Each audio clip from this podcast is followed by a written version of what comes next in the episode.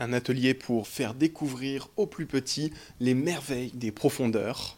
Aujourd'hui, je suis à Issy-les-Moulineaux, à l'espace André Chédid, avec le groupe des Savants Fous, qui sont des vulgarisateurs scientifiques, avec Jeanne Tally de Prince. Alors, Jeanne, est-ce qu'on peut dire que la journée est une opération euh, réussite?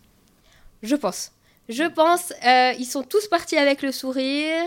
Euh, j'en ai plusieurs qui sont partis en disant Oh, tiens, les anniversaires, euh, ça a l'air intéressant. Donc, je pense que c'était un succès. Ils étaient curieux. Et alors, est-ce qu'on a créé de futurs spécialistes des profondeurs? Je ne sais pas.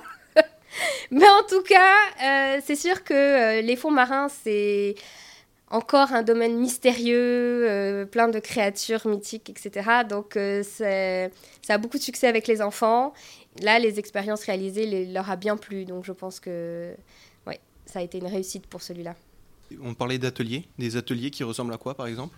Alors, euh, on a des formules assez diverses.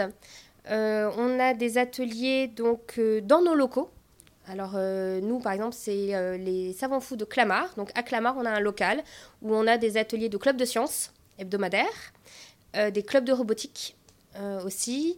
après, on a des anniversaires de thèmes scientifiques où on leur fait faire des expériences qui peuvent être dans nos locaux ou chez les gens.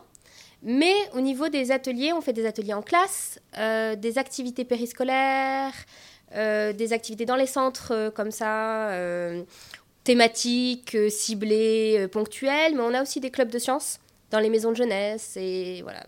Vraiment des tas de formats et de, on va dire, euh, récurrences variées en fonction de si c'est quelque chose toutes les semaines, trois fois sur un thème, etc.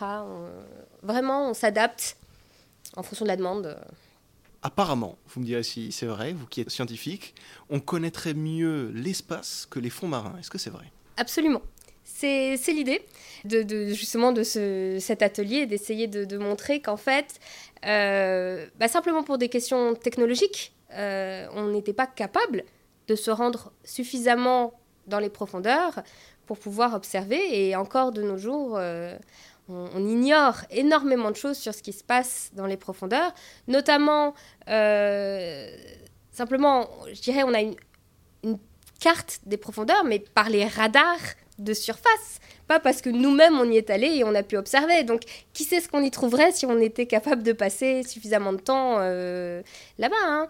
Il y a notamment euh, au niveau des, modes de vie. Qui peuvent, ça peut être fascinant de savoir les créatures qui sont capables de survivre à des pressions différentes, des températures différentes, euh, sans lumière, etc. C'est, ce sera fascinant euh, mon avis, les découvertes qu'on va continuer à faire dans les prochaines années. Ça reste, euh, ça reste un, grand mystère à explorer.